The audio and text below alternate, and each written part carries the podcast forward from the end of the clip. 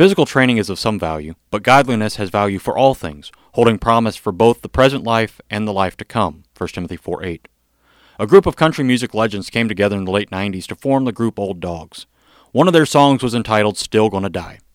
The song goes through everything you can possibly do to make your physical life last longer, but in the end, you're still to die.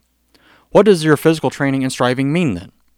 Training in godliness is primarily spiritual.